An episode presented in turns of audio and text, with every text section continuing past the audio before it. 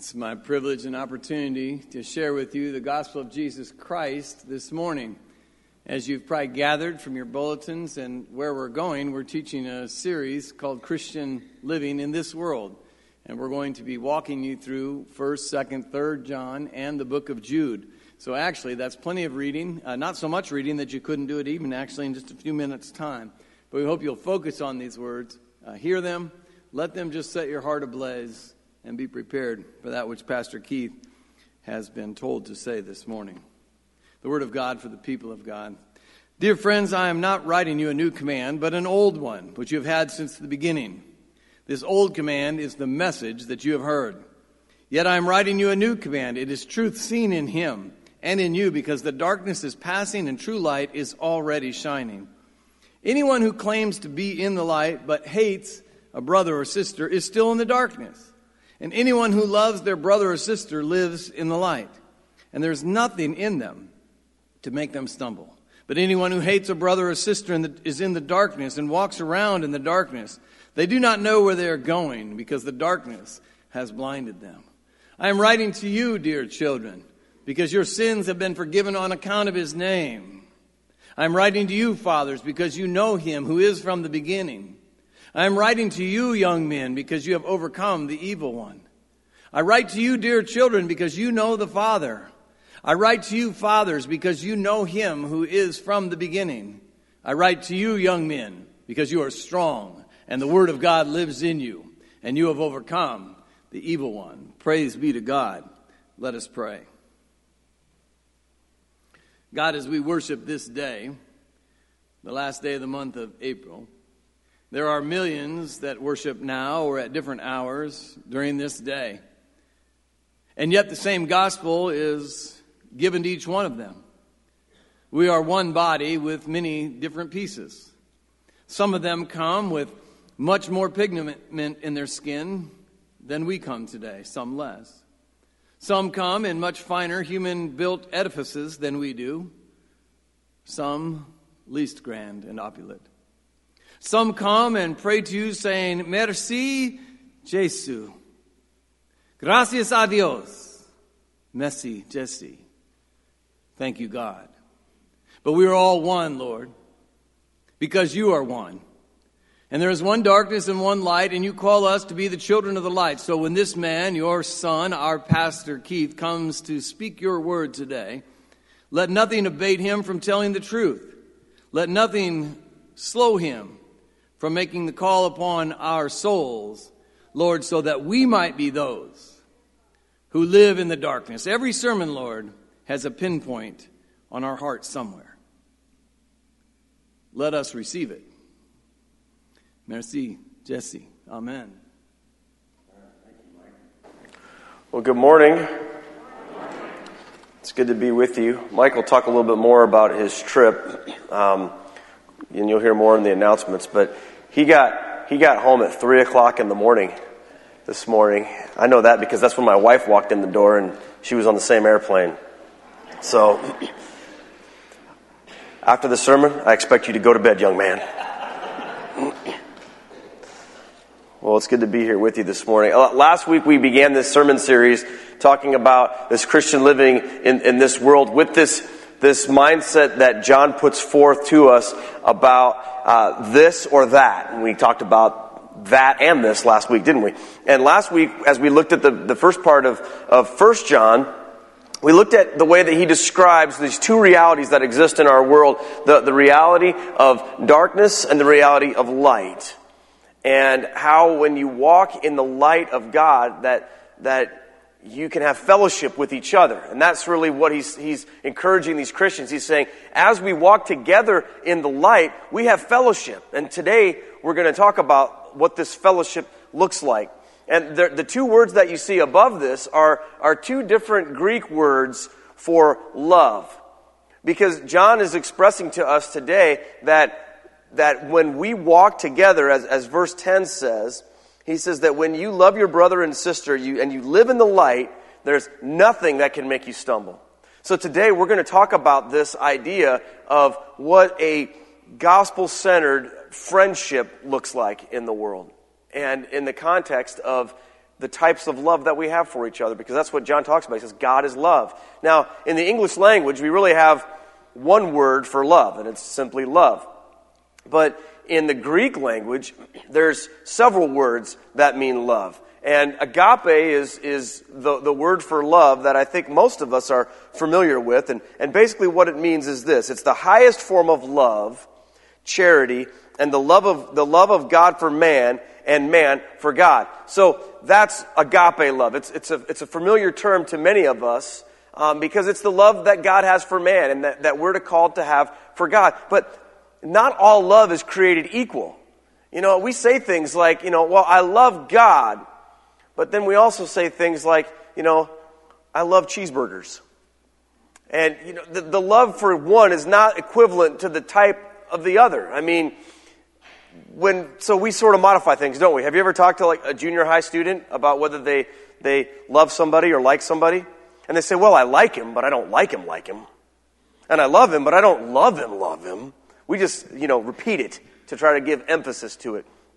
But in the Greek, they have actually different words. And, and, this word agape is the word that, that when you think of, of love, I want you to think of it in terms of an ultimate type of love. But there's this other word for love called philia. And, and, and, here's what philia means. It's, it's more of a, of a surface level type of love. It says to have a special interest in someone or something, frequently with focus on close association, have affection for, like, consider someone a friend. So, philia is not a bad thing. It's just not an ultimate thing, if you, if you understand what I'm saying. Philia is, yeah, we're, we're, we're pals. We hang around. We, we like each other. We, we do stuff together. But agape is this extra level of, of connection at the soul, right? That happens when a person walks in the light of Christ. And that's what John is encouraging us to walk in and enjoy the fellowship of because we live in the light. So I'm going to talk to you this morning about what, I, what I'm going to refer to as gospel centered friendship and characteristics of a gospel centered friendship and agape friendship. And, and here, here's what they are. Here's what they are. And you'll see how they differ between the world's way and God's way when it comes to relationships. And the, the first characteristic of, a, of an agape friendship is that it's built on Christ. It's built on Christ. You know, there was a, there's a, a, a story in Matthew's gospel where Jesus is gathered in a room in a house, and there's people crammed into this house to hear him teach. And he's with his disciples. And there are, there are people just crammed in, and someone comes to Jesus and says, Jesus, your mother and your brothers are outside. They've come to, to talk to you. And Jesus, it says in, in, in Matthew 12, 49 to 50, he says, and stretching his hand toward his disciples, he said, Behold my mother and bro- my brothers. For whoever does the will of my Father who is in heaven, he is my brother and sister and mother. So Jesus was, was taking something that was incredibly important to people, which was the family unit. In, in, in a first century Middle Eastern culture, there was no more important group of people in the world than your family. You know, in our society and culture, the emphasis is often placed on the individual. In their culture, it was all about the family. That was the most important thing. And, they came to Jesus and said, Your family's out there. And he says, Hey, whoever does the will of my Father is my family. Now, he wasn't downgrading his relationship with his earthly family. What he was doing was, he was saying to, to these people, it doesn't matter if we have blood relationship or not. It doesn't matter if we've come from the same place. If we have the same God, if we walk in the same light, so to speak, then we are family. And gospel, gospel centered friendship is built on that kind of relationship. You know, the, the world tells us that we're to be friends with people that look exactly like us and talk exactly like us. In, in fact, a couple weeks ago, one of our one of our little 412 kids was in here, and she was she was getting ready to to, uh, to play in the band, and she brought a friend with her to, to church. And I was I was teasing her because her and her friend look exactly alike. They both have long brown hair. They were both wearing black leggings and gray sweatshirts. And I looked at, I said, Are you only friends with people that look just like you? Is that, on, is that your, your test? And they're like, What are you talking about? But it's true. Sometimes, if, if you look at, look at the people that you spend time with, oftentimes as your friends, we tend to clump together with groups of people that are just like us, don't we? And, and, and our, our circles can kind of become pretty close and tight, and, and we, we clump together. And of course, you know, in church, we kind of do the same thing too. You know, we have this group of people and that group of people, and they meet together to talk about this, and they meet together and talk about that. I mean, Jesus is basically saying, look, our, our common thing is not, you know, what we look like or how old we are or anything like that. Our common thing is Jesus. And that common thing is so strong and powerful that you can be like family with someone who's completely unlike you. And that's really the basis of your relationship. It's a powerful thing when, when you have that. Um, one of my one of my good friends is, is, a guy named Craig Peters. You guys probably a lot of some of you know Craig Peters. He's a pastor. He's in Shueyville right now. And Craig and I served together in ministry for 13 years when I was in Des Moines. But I've, I've known Craig since I was a little kid, going to camp.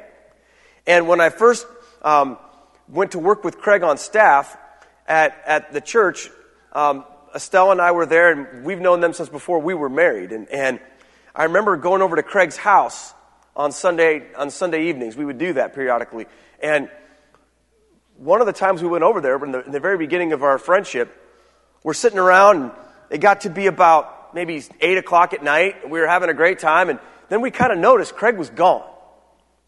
And we were like, hey, where'd Craig go? And he never came back. And his wife Lisa said to us, oh, he went to bed. Now, have you ever had people over to your house and you just wanted to go to bed because they wouldn't stop talking? Probably yes. Have you actually done it? He just slipped away. And I remember thinking, oh my goodness, that, that we, we, must have done something wrong. Maybe we made him mad or, or something. Well, he would continue to do this. Well, then, I don't know, maybe a, a few weeks later, I was talking to him on a Monday and he says, oh, I'm really tired today. I said, what happened? He said, oh, these people from the, from the church came over and they were at my house till 1030 last night and I, I just couldn't get rid of them. And I thought, wait a second. When I come over to your house, you, you slip away at 8 o'clock and don't come back down. You don't say goodnight. You don't say, hey, I'm leaving, see you later. You just disappear. You know, you slip away. We even came up with a name for this. We call it the Peter slip. So we, we, we call it that now. We say, oh, Craig, you're going to do the Peter slip, disappear. And I said, so, so when I come to your house, you, you go, you slip away at 8 o'clock, but, but when these people who you barely know come over, you hang out with them till 10 o'clock, what gives? And he said, he said, well, he said, you guys are family. And I thought, ah, oh, wait a second. Because it's like that, isn't it? When, when you're family, you can just be who you want to be. You can be comfortable. You can do the things that you want to do. And you don't have to worry about the pretenses of, of the, sort of those polite relationships that you have to have. See, that's the type of relationship, you know, that comes when you, when that familial relationship in Christ. And you can have that even with people who aren't exactly like you. It's, it's, it's a powerful thing. Another characteristic is that, that gospel centered relationships are filled with grace. Proverbs 17 17 says, A friend loves at all times, and, and a brother is born for adversity. I, I want you to think about that. You know, that that's, that's what our friendships are, are all about. They're, we're filled with grace. Have you ever had that friendship with someone who you were afraid to say the wrong thing? Because you knew that if you did, they were going to just cut you off, or they were going to scold you, or it was going to be really bad for your relationship. Gospel centered friendships aren't supposed to be like that. They're supposed to be filled with grace. Listen to how Paul puts it in Colossians 3. He says, Therefore, as God's chosen people, holy and dearly loved, clothe yourselves with compassion, kindness, humility, gentleness, and patience. Bear with each other and forgive whatever grievances you may have against one another. Forgive as the Lord forgave you. And over all these virtues, put on love, which binds them all together in perfect unity. Let the peace of Christ rule in your hearts, since as members of one body you were called to peace, and be thankful. Let the word of Christ dwell richly in you as you teach and admonish one another with all wisdom, and as you sing psalms, hymns, and spiritual songs with gratitude in your hearts. And whatever you do, whether in word or deed, do it all in the name of the Lord Jesus, giving thanks to God the Father through him.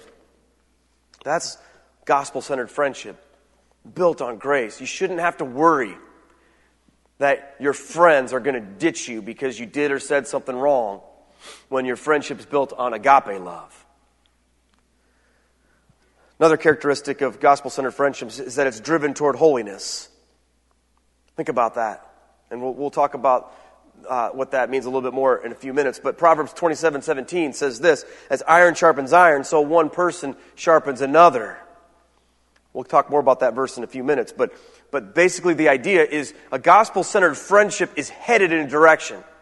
It's not just about, you know, sitting around and doing the same old thing. I was talking with someone recently about how, how uh, you know, our friendships that we could have sometimes in high school, some people can get stuck in that mode.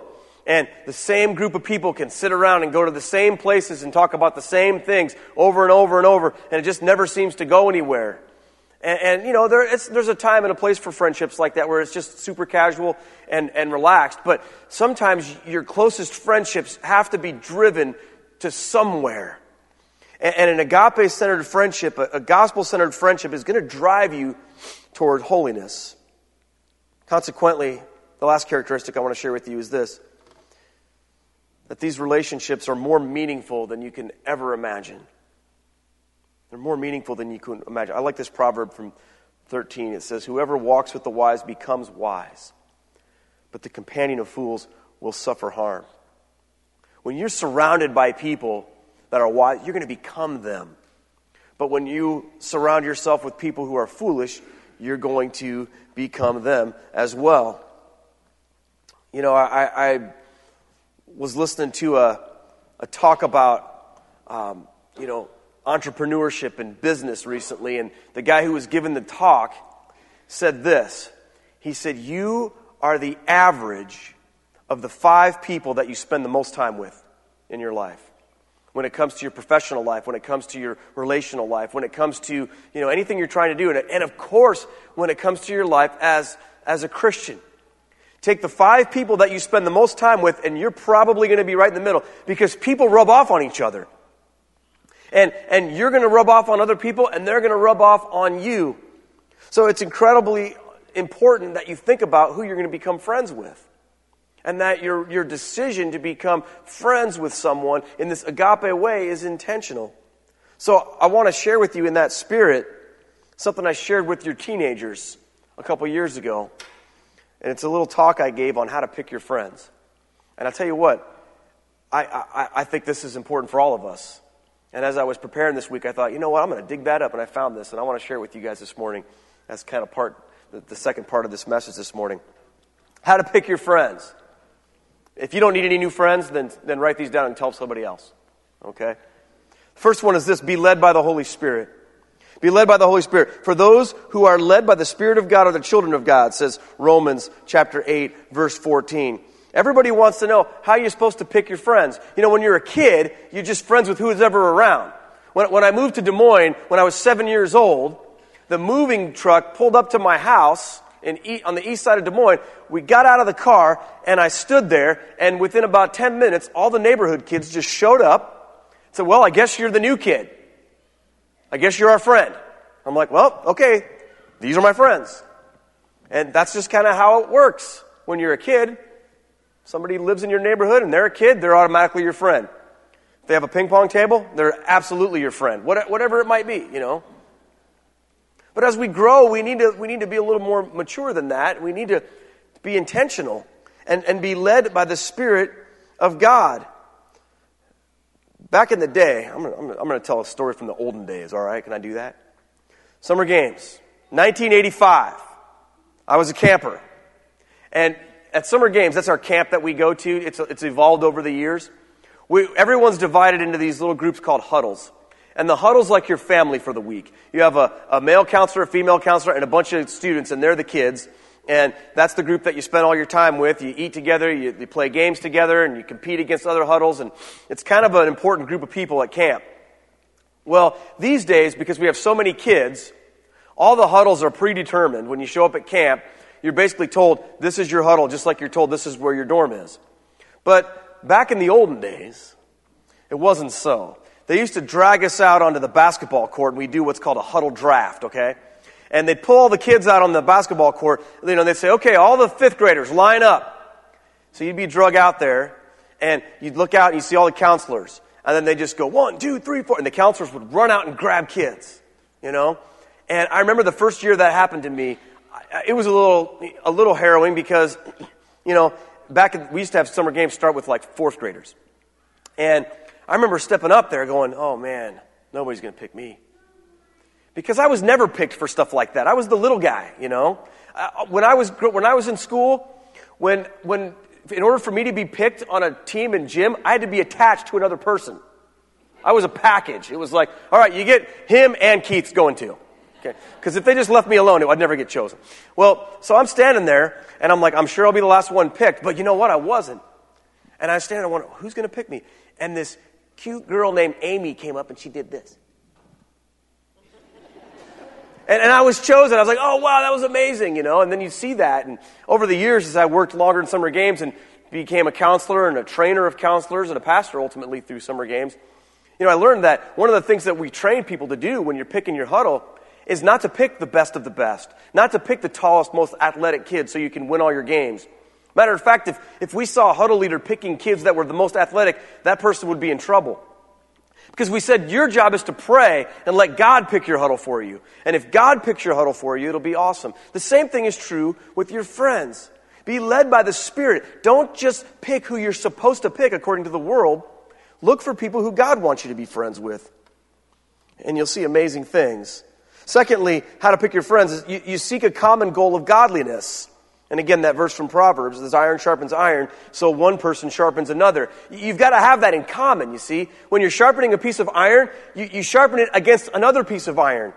And both pieces become sharper. One is not passive and the other is aggressive. You have to slam them both together and they'll both be affected by that. So if you want a gospel-centered agape friendship, you have to both be in unity of spirit to say, yeah, I want our friendship to help me grow in, in godliness. You know, a lot of the world's friendships aren't so. A, a lot of the world's friendships are, are, are not built on holiness and godliness. Toxic relationships in the world can bring out the worst in you, can't they? And there are some relationships that, that we can be involved in where it seems like that other person's job is to tear us down and, and to pull us away from God. You know, oh, let's not talk about that. Let's just talk about the Cubs or the Bears or the Eagles or the Cowboys or whatever it might be, you know. And we don't want to, we don't want this relationship to be anything serious or life giving. You're going to start talking about weird stuff. I'm out of here. You want your relationships and your friendships to have a common goal. Number three is to pick people who are real. And I think that goes without saying. We all know what that's like to be in a friendship with someone who, who you just know they're not giving you the whole story. You just know that they're not they're not being real with you, they're, they're p- pretending. In 1 Samuel, they're trying to choose a king. A- and it says this But the Lord said to Samuel, the prophet, Look not on his countenance. He was talking about who they were going to pick. He says, Look not on his countenance or the height of his stature, but because I have refused him. For the Lord sees not as man sees, for man looks on the outward appearance, but the Lord looks at the heart.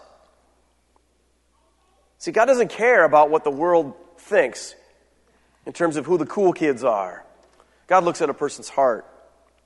1 Peter 3 3 and 4 says, Your beauty should not come from outward adornment, such as elaborate hairstyles and the wearing of gold jewelry or fine clothes. Rather, it should be that of your inner self, the unfading beauty of a gentle and quiet spirit, which is of great worth in God's sight.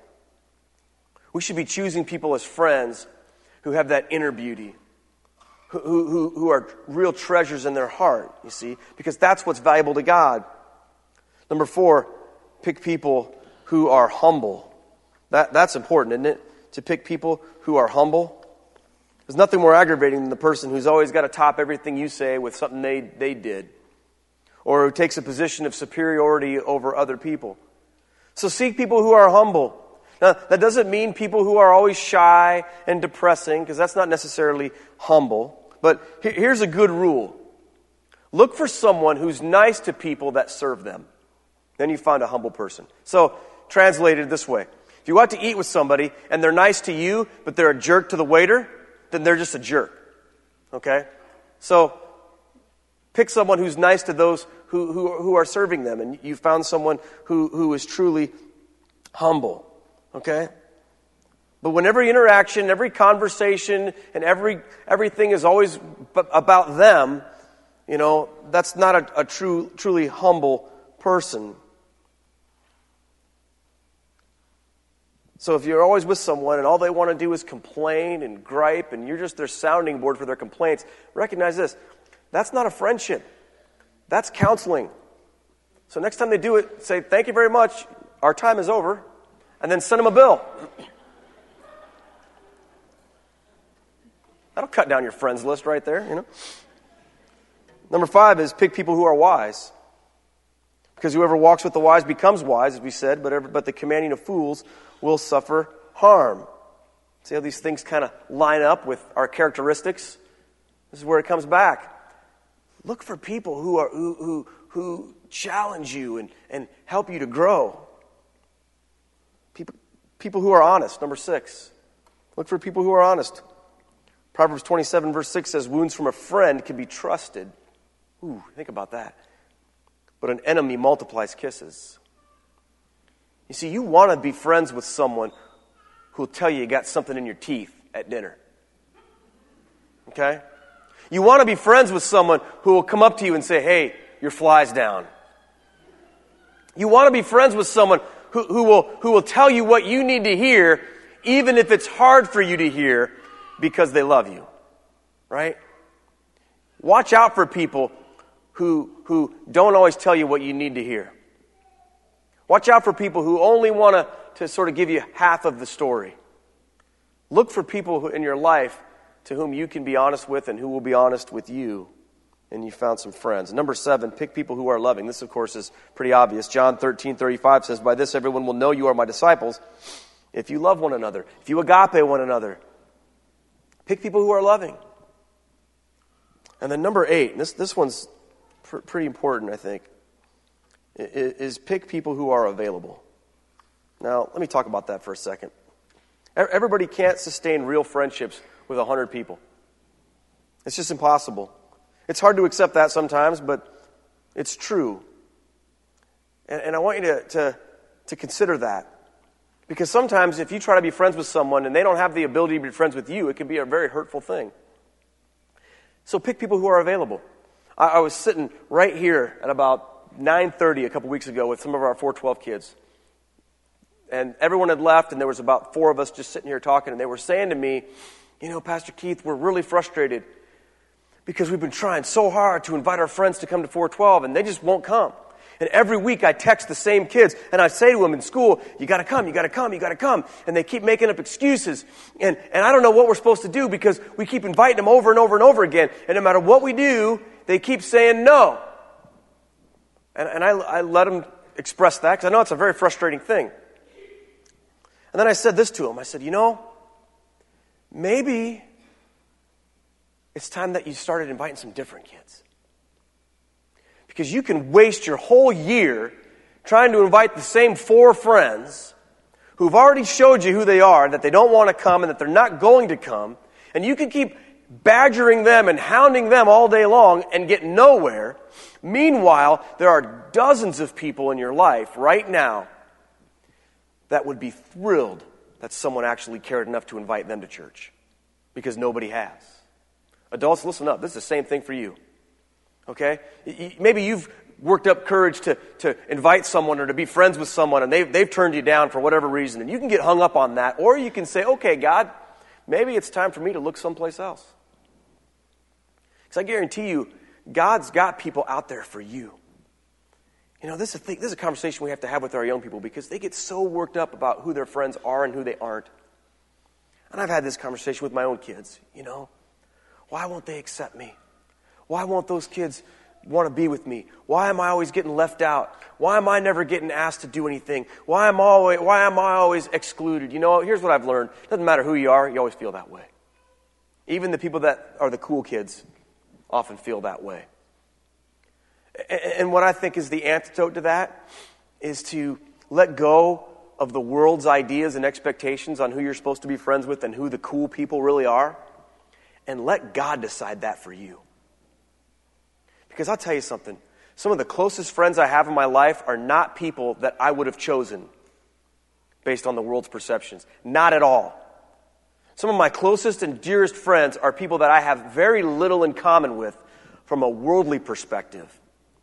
But because we know Jesus, we have this bond that is unbreakable in this world. But I understand this is an area a lot of us struggle with because we want that type of agape friendship, and yet sometimes we look around and we go, I just don't experience that. You know, I want to give you one more piece of, of, of advice here, and it's this. If that's what you want to have, then be the friend that you want to have. Be the kind of friend that you want to have. Love as you wish to be loved, and do unto others as you'd have them do unto you. See, I guarantee you this you, you attract who you are. And if you are that kind of person, then that's who you're going to attract to yourself. So be humble, be loving. Look over that list and be every one of those things in your life, trusting the Spirit of God with that agape light, and trust that He'll bring others into that light. That's the kind of friend Jesus is to you. Remember, this agape is about the love that God has for us and that we have for Him. And He's invited us into that kind of agape with one another. So may it be so for us. Let's pray together. Jesus, we thank you. We lift our hearts to you. And Lord, we crave those relationships because you are a relational God and you've created us for relationship.